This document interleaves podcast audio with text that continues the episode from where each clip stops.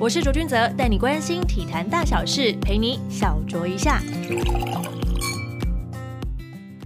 欢迎收听小酌一下，我是卓卓。这一集的来宾呢，我们非常的熟悉，因为我们在三年前访问他的时候呢，他刚刚转进职业。三年之后呢，他成为台湾第一位呢从法网会外赛打进会内赛的球员。目前呢，世界排名一百零九的曾俊欣，欢迎俊欣。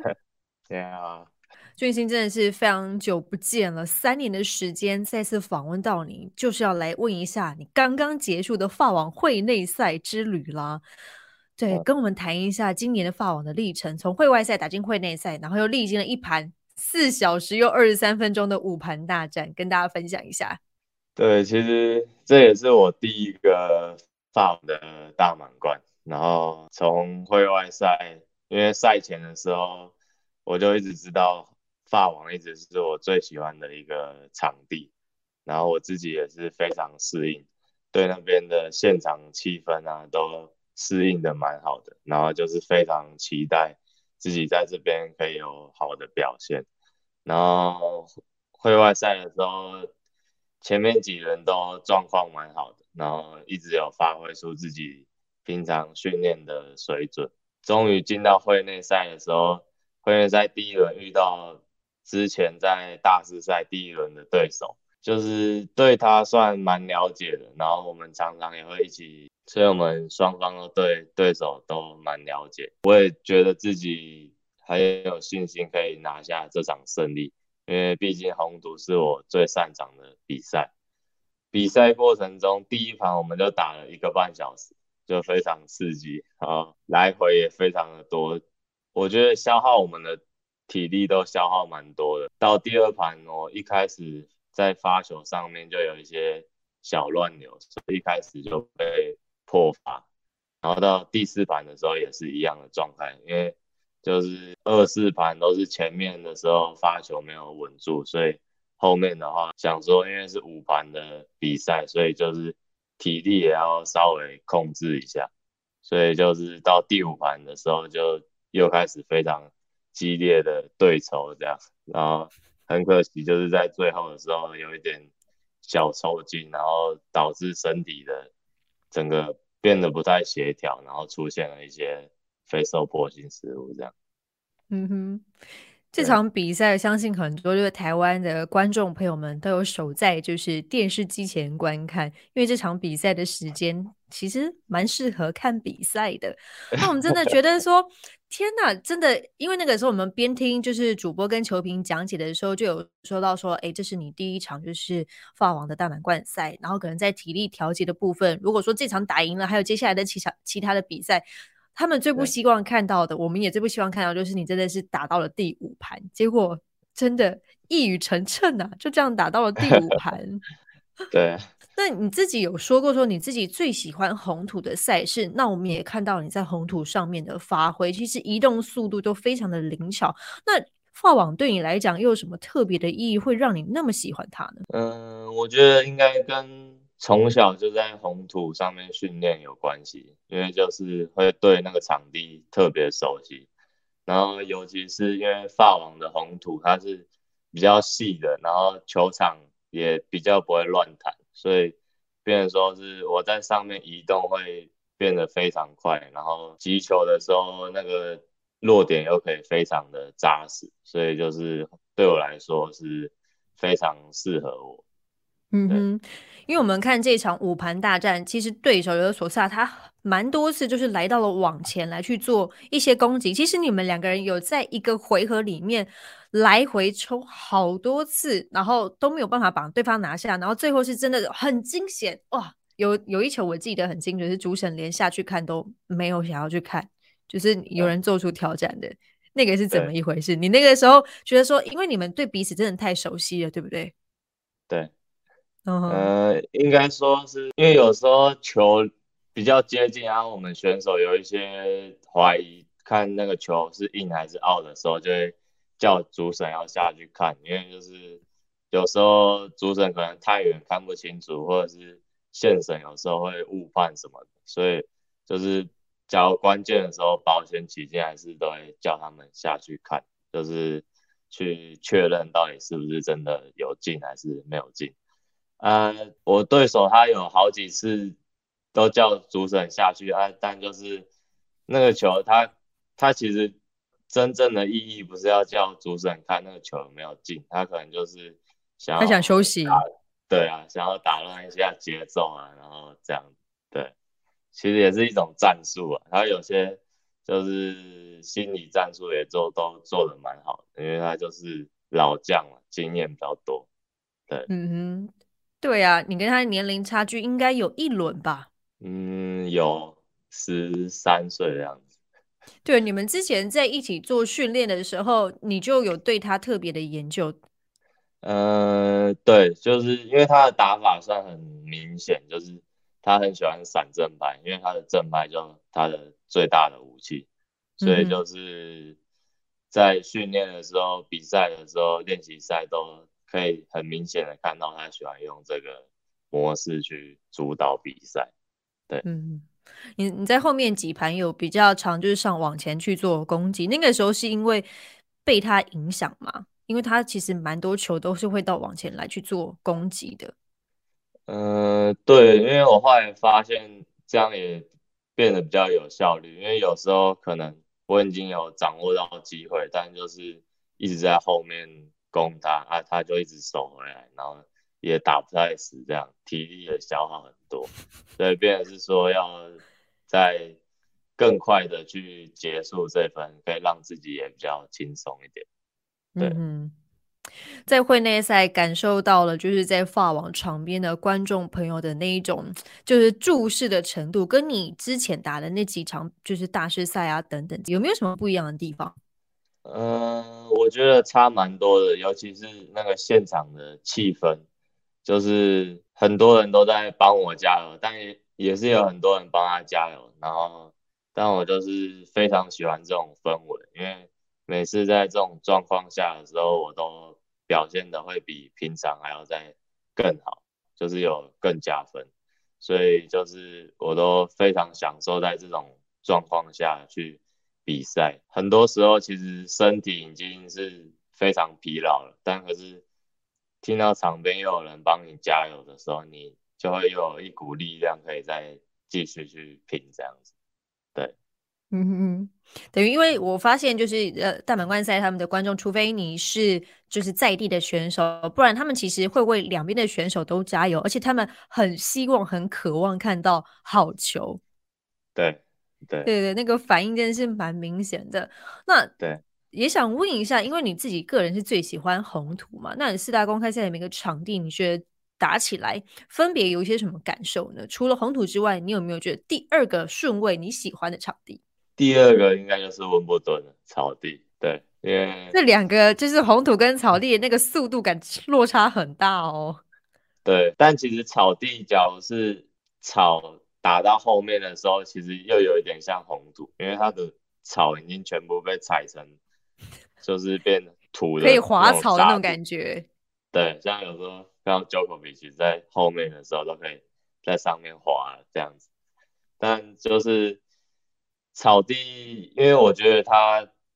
你一到那个现场的氛围，就是感觉全部都绿色的，然后很漂亮，然后踩上去草地的那一刻，就会觉得。很舒服，然后在上面移动也是非常的舒服，这样子会觉得有一种特别的新鲜感，所以每次我去温布顿的时候都是非常开心，对，也是非常期待。就站上场去就觉得哇，一片绿绿的，身心舒畅的感觉，好期待要比赛了，这样子。对。从今年初到就是你刚结束这个法网的会内赛，也就是第一轮，虽然很可惜没有办法继续晋级，但我们其实都可以看得出来，你今年的进步程度其实是蛮大的。是去年十一月开始与新教练 Benny 合作，是因为这样，所以才开始成为你突破的关键，然后接连拿下这个挑战赛的冠军吗？对，其实我觉得那个时候是一个转捩点，因为在那之前我。其实算蛮低潮的，就一直卡在差不多两百，排名在两百八十名左右。啊，那时候我还记得，在我拿冠军之前，我连续四个礼拜有每个每一场比赛都有两三个赛末点，然后就打到后面都输掉，所以那时候那时候真的算是很沮丧。然后后来后来跟 Danny 合作之后，就开始调整我一些打法，一些心态上面，还有一些战术上面的改变，然后变成说我打法变比较积极，然后开始在挑战赛对对手来讲会比较有一点给他们更多的压力，所以后面的表现就变比较好。对，嗯哼。所以等于新教练 Benny 他在跟你合作开始以来，他在你的技术层面上面有给你做过一些调整吗？还是纯粹是在心态上面给你不一样角度的鼓励？嗯，技术上面算比较还好，因为那时候我基本功都算扎实，但就是还没有找到一个属于自己的打法，或者是对我自己把自己的优势放。发挥到最大的一个战术，这样啊。后来遇到他之后，就很清楚自己要朝哪一个方向走，就是让我的打法变得更有侵略性。对，嗯哼，等于是就是贝宁教练帮你找到了你身为一个职业选手该有的球风跟企图心，可以这样说吗？对。哦，那你觉得如果要用？中文来去形容你自己的球风的话，你会怎么样去形容它呢？呃，我球风应该算侵略性强，然后就是在底线移动速度快，所以就是对手假如要打赢我的话，就必须要跟我很多拍来回，或者是他他们发球非常强势，才有办法打赢我这样。嗯哼，因为你今年年初其实参加澳网也是成功闯进首轮，也是你第一次参加五盘就是三胜制，又 是长盘战，真的是你有从那个时候开始就觉得我的体力还要再往上一层吗？对，那时候而且那时候比赛前就确诊，所以那时候其实我确诊出来，我关七天出来只练了一天，然后就要比赛。所以变成是调身体状况没有办法调整到最好。其实那时候在打的时候算比较天气算比较好一点，就没有那么热。因为正常在澳网的时候都很热。啊，那时候我打的时候已经下午接近晚上的时候，所以就比较蛮舒服的。所以那一次三盘打完下来，其实我觉得自己还可以再继续打，没有体力上没什么问题。但这次发网结束之后，就发现哦，原来我体力上还有很多的进步空间。对，对，因为是苦战了，就是 四小时又二十三分钟，这真的很久。那像这样的情况之下，就是在赛后，教练有建议你说，你可能在课表上面、训练菜单上面，大概要练到什么样的程度，才有办法去应付像这样子的这么长时间，然后又高张力的赛事吗？其实一下来的时候，教练是蛮惊讶我今天这场可以打那么久，然后又维持那么高张力的一个比赛。对，然后但他他就是也有说，他觉得这场对我来说算是一个非常好的经验，因为其实这场球我可以用更少的体力，然后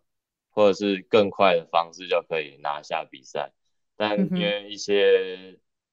不管是在关键球上面的处理，或者是有一些心态上，有时候关键的时候不够主动，所以导致就是到后面我们要打到五盘，然后变成说自己很辛苦这样子。所以他他就是把注意力注意力放在比较多是在我的打法上面，就是他觉得，假如我更侵略、更主动的话，这场比赛可以。更快的结束，对，嗯，结果教练在你下场之后，他是惊讶于你说：“哇哦，你可以打完四个小时多的比赛呢。”对，好，那因为你三年前也来过我们的小酌一下，当时呢，你才刚刚就是踏入就成人的就是挑战赛，然后要转职业嘛。对于许多的比赛，你就曾经说过，其实你都是差一步就能拿下，差一步就能拿下。那刚刚也听到你说，其实去年你也遇过同样的一个低潮，的情况。除了换教练之外，让你就是整个调整过来，那个时候你怎么样去克服这样子的心态呢？我觉得，因为那时候我觉得差最多的是在训练上面的调整，因为就是当你在训练的时候，呃，你做的更多，譬如说你这个球你打的更积极、更快，然后或者是你这个移动速度更快，让对手时间变得更少。所以你在训练完之后，变成是你整体的一个能力上升之后，你在比赛的时候，可能你就不会有那么大的压力。然后你在打的时候，那些球很自然而然的就会产生出来给对手压力。所以变成说你在球场上面的时候，你不用想那么多，然后就是很自然而然的去做，然后结果就会自然而然的来这样子，因为。那时候我低潮的时候，就是在场上想很多，就是想要怎么打，或者是会很犹豫不决，对不对？对，就变得比较没有那么干脆去做这样子，所以就会常常对每一个决定或每一颗球会有一点犹豫，然后导致后面就状况不是那么好。对，网球的来回的速度也是蛮快，你没有办法在这么短的时间里面。犹豫太久，你必须在那很短的时间内要决定你这一球到底是要往前，还是要直接在底线抽球。对，你怎么看待从去年十一月开始跟新教练合作，然后到现在自己的成长呢？我们当然也可以看得出来，三年前你的身形呢是比较稍微瘦一点的，那今年呢，我就觉得你的身材明显有在就是变得更加的壮硕一点。怎么看待自己近几年的成长，尤其是今年？我觉得我在。身体的张力上面变得比较好，就是可能之前在处理来球比较重的时候，或者是球离我距离比较远的时候，就会有一点不太稳定，然后失误率也会提高。这样从今年开始，我觉得这部分变进步蛮多的。有时候甚至这种就是有一点被压迫到的球的时候，还可以去做反制，所以。就会给对手的压力跟机会变都变得比较少，所以我觉得在这部分这是体能上面进步的地方。然后在技术上面，我觉得就是我变得比较积极去攻击，去做攻击每一颗球，然后给对手的时间变得比较少，所以给他们的压力也变比较多这样子。对嗯哼，因为其实今年其也有提到，就是说心理智商的这个副总啊，让你在这个劣势状态的一些心理素质啊，还有抗压性等等的，比较想得开一点。那那那这个过程，你是怎么样去让自己去接受这样子的心理智商啊等等的？他给你的实质上的帮助？这方面就是平常都会一直要做一些心理的训练，然后让自己在平常的时候就是一直有在。心理这方面有进步，然后到比赛的，通常比赛的时候就比较不会去，还是会有一些小技巧，但就是不会去做特别的调整或者是特别的训练，啊，就是把平常运用的东西运用到场上，然后就会让自己在关键的时候会有比较大的效益，或者是一些可能现在。落后状态下要做一些心理的调整啊，或者是一些小技巧，让自己可以去翻转这个局面，这样子。你有觉得经过心理咨商之后，让你自己的自信心是成长的吗？他帮助我比较多的是怎么在逆境中的时候去翻，赶紧爬上来。对，或者是说要怎么保持你现在的状况去。学习你现在心里在想什么，你会让你自己发挥到最好的表现，这样子。对，你转职业到现在，让你最紧绷的一场赛事是哪一场？嗯，可能就是昨前天那一场 就是前天那一场吗？可是你碰到的对手是自己很熟悉的。对，但可是应该说昨天那场那场算是呃我发挥最好，然后又是。已经拼尽全力，然后最后就是非常精彩的一场球。嗯，你自己也觉得啊，没有留下什么太多遗憾，我已经尽力了，对不对？对对。呵呵，那也想问，因为你从以前到现在，就是爸爸就是从一人当教练到现在整个团队，因为你已经转职业，你必须要有更多人来去帮助你。那现在的教练团以及幕后的团队的成员有有哪些人呢？他们怎么样去分工以及协助你的训练和比赛？嗯，现在目前就是我爸，然后还有这个教练 Benny，然后还有一个体日本的体能教练兼防护员，对，还有就是我的心理教练庄老师，他就是一直都会在幕后协助我这样子，对，嗯，主要就是他们，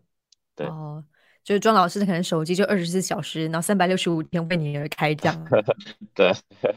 就有时候可能，因为我比赛这边欧洲都跟台湾有时差，可能到我比的时候，台湾都半夜啊，老师都还是会看我每一场比赛，然后再帮我分析这样子。好感动哦！就老老师不只是就是真的去参与到你的心理的健康层面，希望可以帮助到你，他也很真心的在为你每一场比赛加油。对对，嗯，三年的这样的时间呢，征战了非常多场的比赛，然后一直以来都是爸爸就是陪伴着你嘛，等等的。你，因为我们知道说，在网球比赛的过程当中，其实场边不会有教练来去指导你，那你其实也听不太到他们声音。嗯，也是听得到啊，但是不能讲话，因为太明显了，是不能讲话的。对，那你有没有印象深刻是哪一场比赛是爸爸陪着你一起完成，就觉得有他在真好？嗯，其实我觉得每一场比赛都，他都是这样，然后对我来说也都很重要，就是让我知道在场边都一直有一个人在默默的支持我，所以就是他在场边就是会给我很多的力量，可以去在比赛上面去发挥，然后没有任何后顾之忧，这样子就让我的心非常安心。对，嗯哼。哦哈，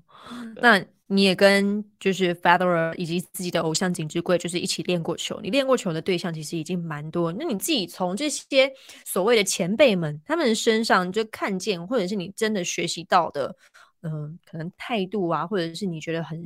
值得去记下来的技巧有哪些？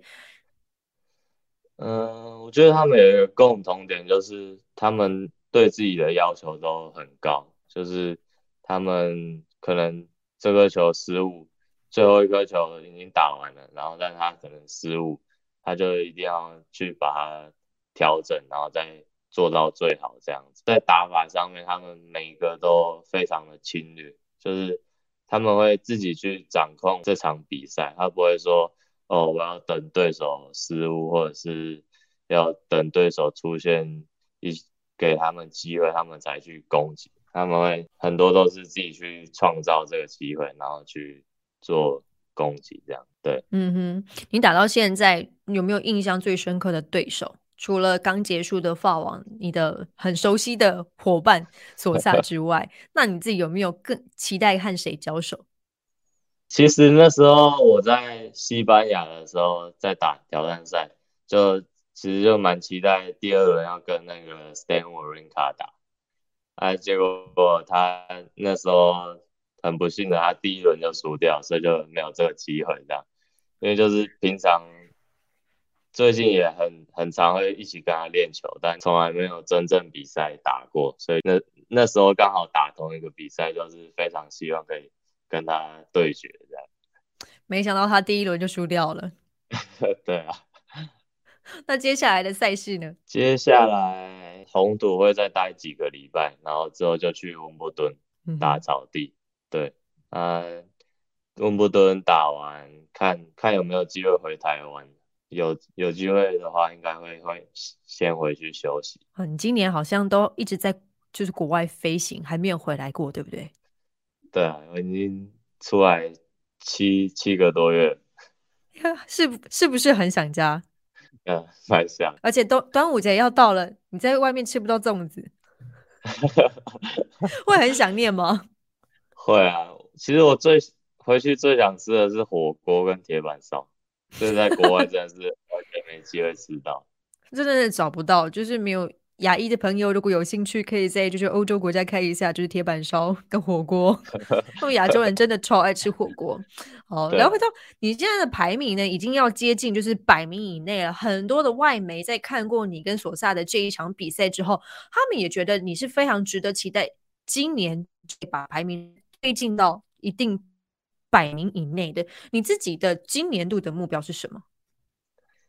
今年我目前是设在七十名内，对，希望自己可以达到七十名。我觉得以目前现在状况来讲是蛮有机会，对，因为最近状况都算调整的蛮好，接下来又有几站红图的赛事可以去做争夺积分的机会，对，所以就是非常希望自己可以达到这个目标。嗯，今年的目标七十名以内，还有一个很重要的目标，一定要帮你许一下，就是保持身体健康。因为我们都会很好奇，说到底在确诊之后会不会影响到你的一些运动生涯的表现啊等等。到目前为止，应该没有什么不正常的状况吧？现在身体都算正常，就没有什么，就可能就是当下有一些。呃，喉咙痛啊，或者是就是一些感冒症状，但之后恢复之后就都是都算正常。对，嗯，现在就是以百分之百就是状况正好、手感正好的情况要去接下来的比赛。对，好好，那祝福你接下来的旅程呢都可以一切顺利。今天非常开心，再次邀请到你来到我们的小酌一下，很开心看到你的成长。谢谢，谢谢。继续累积奖金啊，赚奖金啊！好哦，谢谢俊兴，谢谢，拜拜。小酌一下，我们下次见啦。